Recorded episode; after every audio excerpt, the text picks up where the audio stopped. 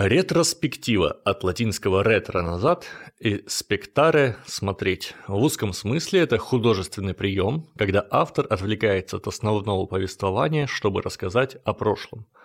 В более широком – это вообще акт вспоминания и некоторая рефлексия, обращение к прошлому опыту.